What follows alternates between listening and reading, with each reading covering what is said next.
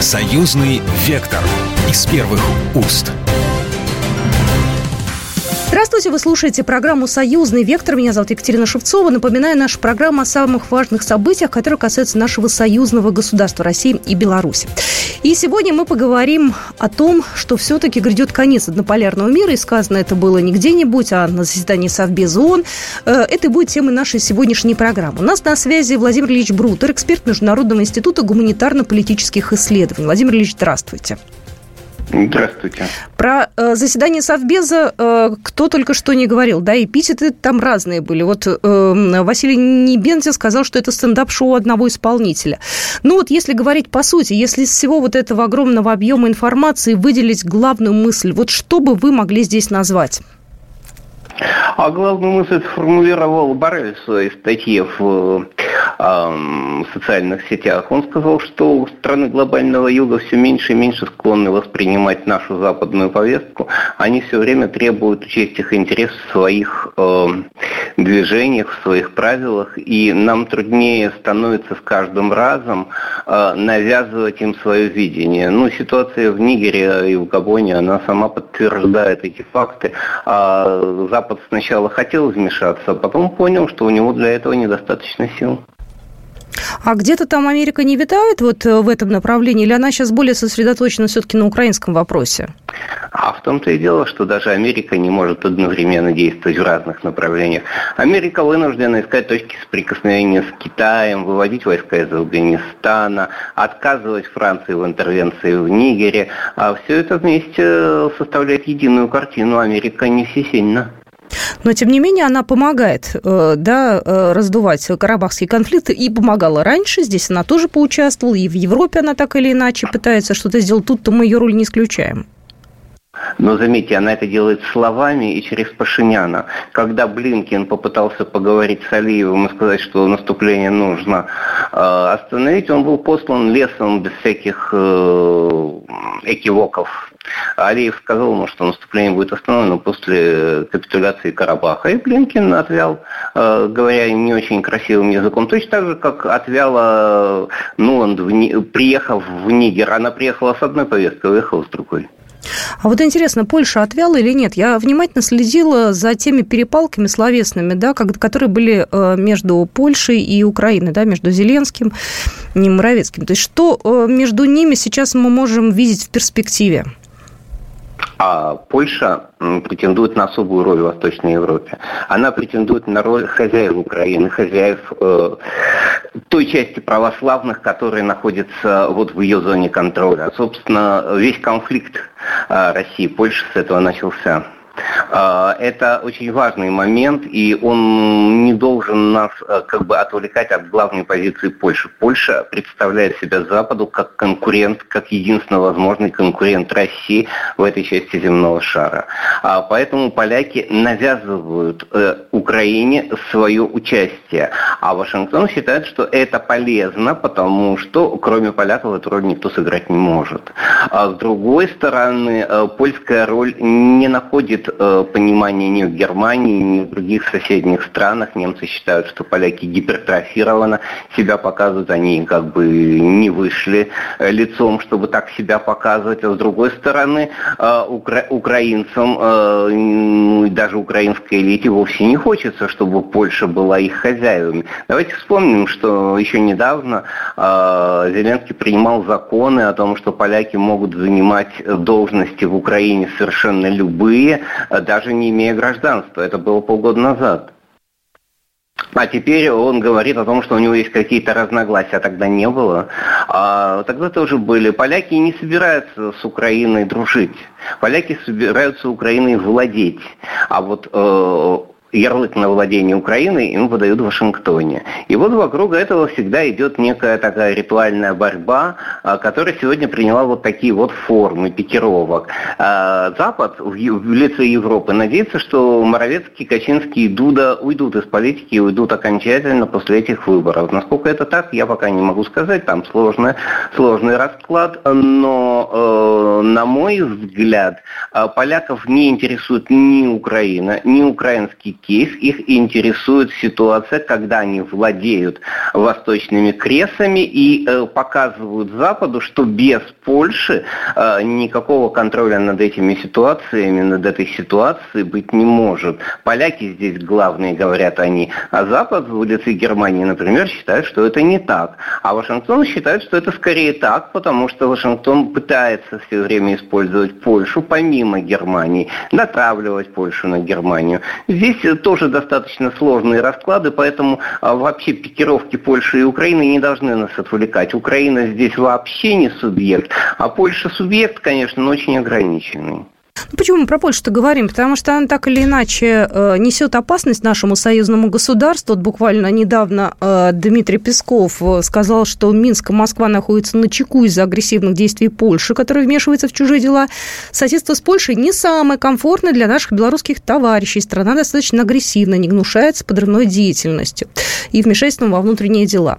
Вот я еще в этом направлении, потому что у Польши же интерес к Беларуси, он не исчез. Он в 2020 году был таким явным, явным, да, когда была попытка вмешаться в дела Беларуси. Ну, а сейчас как? Мы, мы частично ответили на этот вопрос применительно к Украине.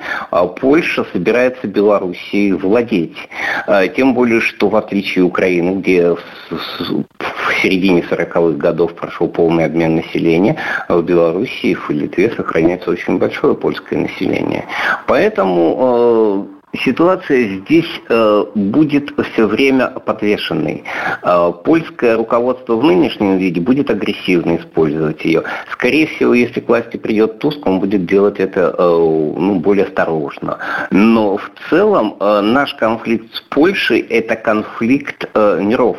Это конфликт тех, кто хочет показать Западу, что он здесь главный и основной, и тех, кто, собственно говоря, Западу противостоит. Пока они между собой выясняют отношения, да, и кидаются зерном друг в друга, э, специальная военная операция идет своим чередом. Э, время здесь работает на нас или э, против нас? Время не работает ни на нас, ни против нас. Это время – это только одна из характеристик ситуации. А, на самом деле на нас э, будет работать деструкция Украины, э, деструкция украинского тыла, а против нас работает то, что нам необходимо тратить на это очень много ресурсов, ресурсов, которых э, как бы у нас все-таки ограничено, все-таки Россия – это не коллективный Запад, и, и по населению, и по возможностям экономики, и поэтому нам приходится напрягаться, конечно, гораздо больше, чем им. А, еще э, раз вернемся к Генассамблее ООН. Э, что вы можете сказать про э, многополярность мира? Там все внимательно слушали выступления наших азиатских друзей, я так скажу, потому что, в принципе, что мы здесь находимся по одну сторону баррикад. Или это, это все как-то возымело вообще хоть какое-то действие, или нет? Или здесь, опять же, все своим чередом идет все? Ну, мы же отметили это по статье Барреля. А если он заметил, значит имел. А вопрос в том, что а, многополярный мир сам ведь по себе не останавливается. Он устанавливается через сознательную деятельность, сознательную деятельность в том числе таких организаций, как БРИКС. Но БРИКСа для этого недостаточно. Он слишком эм, пока не функциональный и не единый. Вопрос в том, что и когда мы говорим о полюсах, они должны формироваться развиваться. Все-таки один полюс есть. И когда мы говорим о многополярном мире, мы должны говорить о том, что э, должен быть полюс, который тому полюсу, который называется коллективным Западом, противостоит. Пока этого полюса нет, пока он не сформируется, Запад будет пытаться использовать ситуацию исключительно в своих целях. Поэтому многополярность, э, она хороша, но она должна реализоваться хотя бы через биполярность. Потому что пока не будет второго полюса, пока не будет третьего полюса а многополярности не будет. Очевидно, что Запад не воспринимает э, даже Индию, которая, в общем, очень быстро выросла, как некий полюс. Э, Все-таки это вопрос э, не такой простой, чтобы можно было сказать, я за многополярность, и многополярность наступила. Она, конечно же, когда-нибудь наступит, но когда наступит, что для этого придется сделать, какие будут при этом издержки, мы пока этого не знаем, это пока только вопрос. Людей или стран или наций, находящихся в самом начале этой дороги. Э, многополярность будет реализована и обязательно будет реализована через рост экономик глобального юга. Это уже произошло с Китаем, это обязательно произойдет с Индией, это произойдет с Египтом, это произойдет с Бразилией, это произойдет с Индонезией. Э, коллективный Запад это понимает и пытается все время нас ссорить между собой. А если не получается ссорить, то не допускать единого подхода. Собственно, украинский кейс – это один из элементов этого. Нужно было вынудить э, Россию, которая является самой мощной военной державой, помимо э, коллективного Запада, э, растрачивать свои силы, отвлекаться от того, что имеет перспективу, на то, что, к сожалению, необходимо прямо сегодня. Нам приходится прямо сегодня заниматься вопросами своей безопасности, и, конечно же, при этом вопросы отдаленные по времени, ну, частично, по крайней мере, отходят на второй план. Вы упомянули сейчас и Индию, и Индонезию. Э, насколько быстро, как вы думаете, э, произойдет рост и насколько быстро будет развиваться экономика? Мы это увидим в каком-то ближайшем будущем или это такой задел на долгие десятилетия? Мы уже это увидели. Э, это я процитирую индийского премьера Моди, его фразу по приезду в Вашингтон. Он сказал, предыдущий раз я приезжал в Вашингтон, Индия была на десятом месте в мировом ВВП, сейчас уже практически на третьем. И это в корне меняет дело. Ну что ж, спасибо большое. Еще раз э, хочу представить нашего сегодняшнего эксперта Владимир э, Ильич Брутер, эксперт Международного института гуманитарно-политических исследований. Спасибо большое. Вы слушаете программу «Союзный вектор», и мы продолжим буквально через пару минут. «Союзный вектор» из первых уст. «Союзный вектор» из первых уст. Мы продолжаем программу «Союзный вектор». Я Екатерина Шевцова. Сегодня мы обсуждаем в нашей программе прошедшее заседание Совбеза ООН. Очень много ярких и громких заголовков. Вот один из них «Куда катится мир?» Итоги Генеральной Ассамблеи ООН. Вот сейчас мы и поговорим с нашим белорусским экспертом, куда же э, мир катится. Ольга Лазоркина у нас сейчас на связи, аналитик Белорусского института стратегических исследований. Ольга, здравствуйте. Здравствуйте. Э, с вашей точки зрения, что было главным сказано на Совбезе ООН? Я понимаю, что уже время какое-то прошло, уже все эмоции улеглись. Вот если смотреть сейчас не на какие-то яркие вот эти кидания да, словами, а на что-то, может быть, то, что за громкими фразами осталось.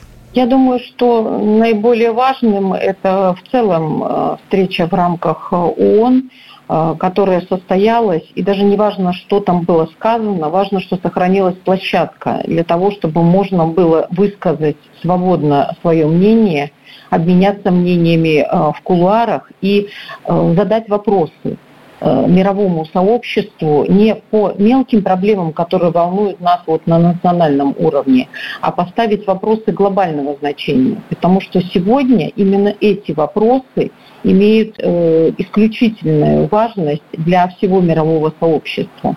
Ведь э, тот период, в который э, мы вступили, мы все понимаем, что возврата вот к прошлому, к тому мирному сосуществованию, которое было когда-то, и к диалогу, вот в краткосрочной перспективе невозможно. То есть мы должны как-то жить, мы должны развиваться, двигаться дальше. А, и э, вот эти вопросы, эти проблемы, э, они должны решаться. И он, по сути, остается сегодня единственной площадкой для того, чтобы их озвучить и обсудить.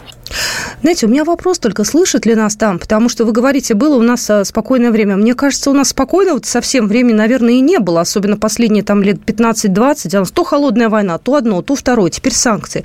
Вообще Россия и Беларусь слышат там? А, ну, относительно спокойного времени ну, в международных отношениях, наверное, немножко по-иному понимают, нежели мы вот на таком обычном уровне граждан. Спокойное и неспокойное. Конечно, всегда э, в международной обстановке есть сложности, потому что количество государств, которые постоянно соприкасаются с э, своими национальными интересами, их очень много. И говорить о том, что можно вот одним каким-то решением все это уладить, ну, конечно, нет. Поэтому мы говорим о состоянии э, мирных отношений. Но даже вот этот мир, э, он все равно сопровождается постоянно региональными конфликтами. Что касается того, слышат или не слышат, я думаю, что слышат. Ведь ООН Э, хотя э, вот такое сложилось мнение о том, что ООН – это площадка, которая проводит э, вот больше идей и мнения поддерживает западного блока, но на самом деле это не так. Есть очень много государств, которых беспокоит состояние международных отношений, вот э, того периода, в который мы вступили. И если они не высказывают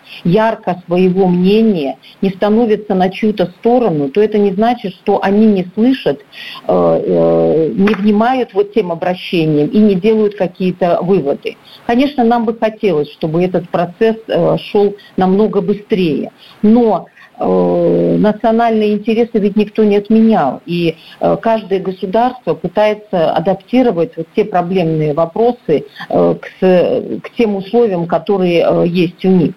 Нам ведь важно не мгновенно принятые решения, а задать правильные вопросы. И мы их задаем. И Россия, и Беларусь задают именно те правильные вопросы. И я думаю, что решения будут. Э, может быть, не в рамках этой Генеральной Ассамблеи, но, э, несомненно, несомненно, это произойдет. А, как вы считаете, будет ли такой вот действительно поворот в сторону многополярного мира? Эта фраза была сказана там и не один раз, да, э, с трибуны Но действительно, идет ли в эту сторону процесс? Одно дело желание, да, одно дело намерение, а другое дело реальные шаги, как вы считаете? Фраза об однополярном мире, в котором мы живем сегодня, мне кажется, что она в корне неверна. Однополярного мира не существует. Сколько бы нас не убеждали западные медиа, аналитики, политики о том, что существует главенство некого одного государства, на самом деле ничего этого нет. Ведь глобализация, которую мы прошли, которая была инициирована Западом, Соединенными Штатами Америки в большей степени, она открыла доступ э, к множеству схем, э, финансовым в том числе, которые ранее были доступны только ограниченному кругу э, лиц.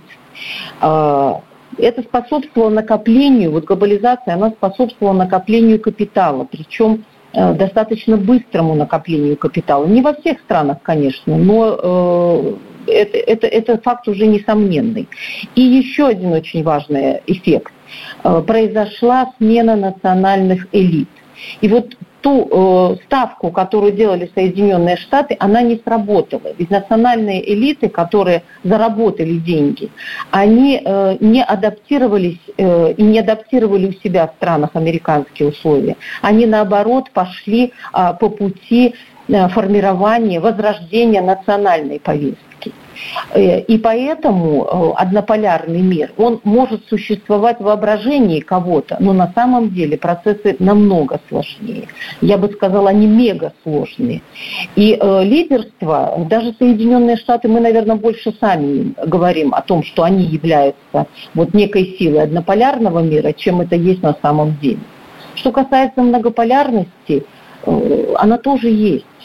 Конечно, она может быть не в том варианте, в котором бы нам хотелось, но она есть.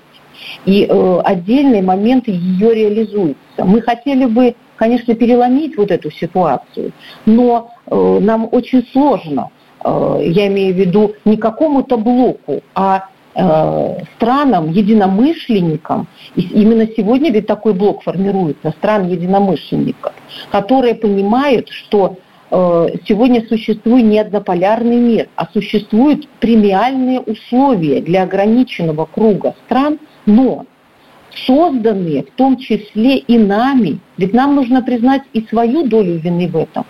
Ведь Запад не мог получить Э, такой доступ к финансовым схемам, к политическим схемам, к международным институтам, если бы мы не позволили им это сделать. И сегодня ведется, с моей точки зрения, титаническая работа именно в этом направлении, чтобы последовательно с использованием правовых механизмов на национальном, на международном уровне ограничить вот эти премиальные условия для Запада. А потом они окажутся просто в иной реальности. Может быть, эта работа сегодня не видна, но она идет. Ольга, знаете, не могу не спросить вас о том, что произошло в Канаде. Для любого человека, который живет в России, в Беларуси, э, тема Великой Отечественной войны очень больная, очень личная, и отношение к нацизму, естественно, э, крайне нетерпимое. Вот как вам выходка э, властей Канады с этим приглашением престарелого фашиста туриста на мероприятие, потом с их вот этими идиотскими совершенно оговорками мы не знали, кто это, теперь они пытаются из соцсетей удалить это видео и сделать так, что этого не было, обвинить на всякий случай Россию, что, мне кажется, совершенно запредельно. Как вы можете это охарактеризовать? Зачем и как это было сделано? С какой целью? здесь вопрос исторической памяти. Прежде всего. Ведь если мы посмотрим учебники э, школьные и университетские по истории странах Запада и посмотрим то, что есть у нас, хотя мы их тоже очень любим критиковать, то мы видим кардинально разные подходы. Ведь там речь э, идет не о фактах э, и событиях, там э, речь идет о неких больших фазах исторических. Поэтому люди зачастую вообще не оперируют исторической ни терминологией, ни фактологией. Мы наоборот. Здесь вопрос не только в боли, а в том, что мы изначально своих детей учим фактам, то есть то, что вот были такие-то события, э, это было связано с тем-то, это было связано с тем. То есть мы разворачиваем всю палитру историческую. А вот их объяснения, которые вот вы как раз сейчас сказали, они мне тоже кажутся естественными. Они вообще зачастую не понимают, о чем идет речь. Они никогда не были в этой повестке. Для них сегодня вот тема Украины, а кто ее представляет, это уже не имеет значения. Главное, чтобы Поэтому были против. Угу. Да, гла- главное ведь, чтобы были против. Э, потом, когда им объясняешь, что, конечно, но э, согласитесь, что э, и в Канаде, и в, Соеди... может, в Соединенных Штатах даже немножко меньше, мы имеем дело уже совершенно другим поколением. Ведь практически не останется, скоро не останется и у нас людей, то есть они станут слишком пожилыми, кто общался с людьми, которые принимали хотя бы участие в этих событиях. А там ведь таких людей нет. Для них это просто картинка, это просто фильмы, которые показывают, причем в американской интерпретации.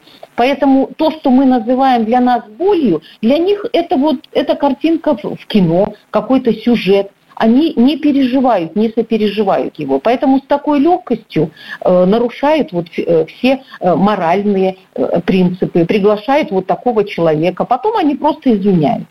Вот я думаю, что проблема в этом. Ну, то есть здесь нет э, какого-то действительно хитрого плана, да, потому что, ну, мне все-таки в душе кажется, mm-hmm. что они, ну, знают и понимают, просто они делают вид, там же есть э, родственники бывших нацистов, они же делают вид, что ничего такого, стоят, хлопают. И, кстати, я не заметила, чтобы Зеленский принес извинения, и Трюдо, они как-то, знаете, ушли в глухую оборону и молчат. Вот это меня тоже удивляет. Ну, в любом случае, нам с вами главное и нам всем не э, дать даже попыток переписать нашу историю, нам надо защищать наше пространство, союзное, и пытаться, конечно, работать на э, дружественных э, нам территориях и с дружественными нам странами. Это, я думаю, что путь достаточно долгий, нелегкий, но мы в нем, собственно говоря, едины, идем правильным маршрутом. Аналитик Белорусского института стратегических исследований Ольга Лазоркина была сегодня в нашем эфире. Это была программа «Союзный вектор». Ольга, спасибо большое. Спасибо. Программа произведена по заказу телерадиовещательной организации Союзного государства. Союзный вектор из первых уст.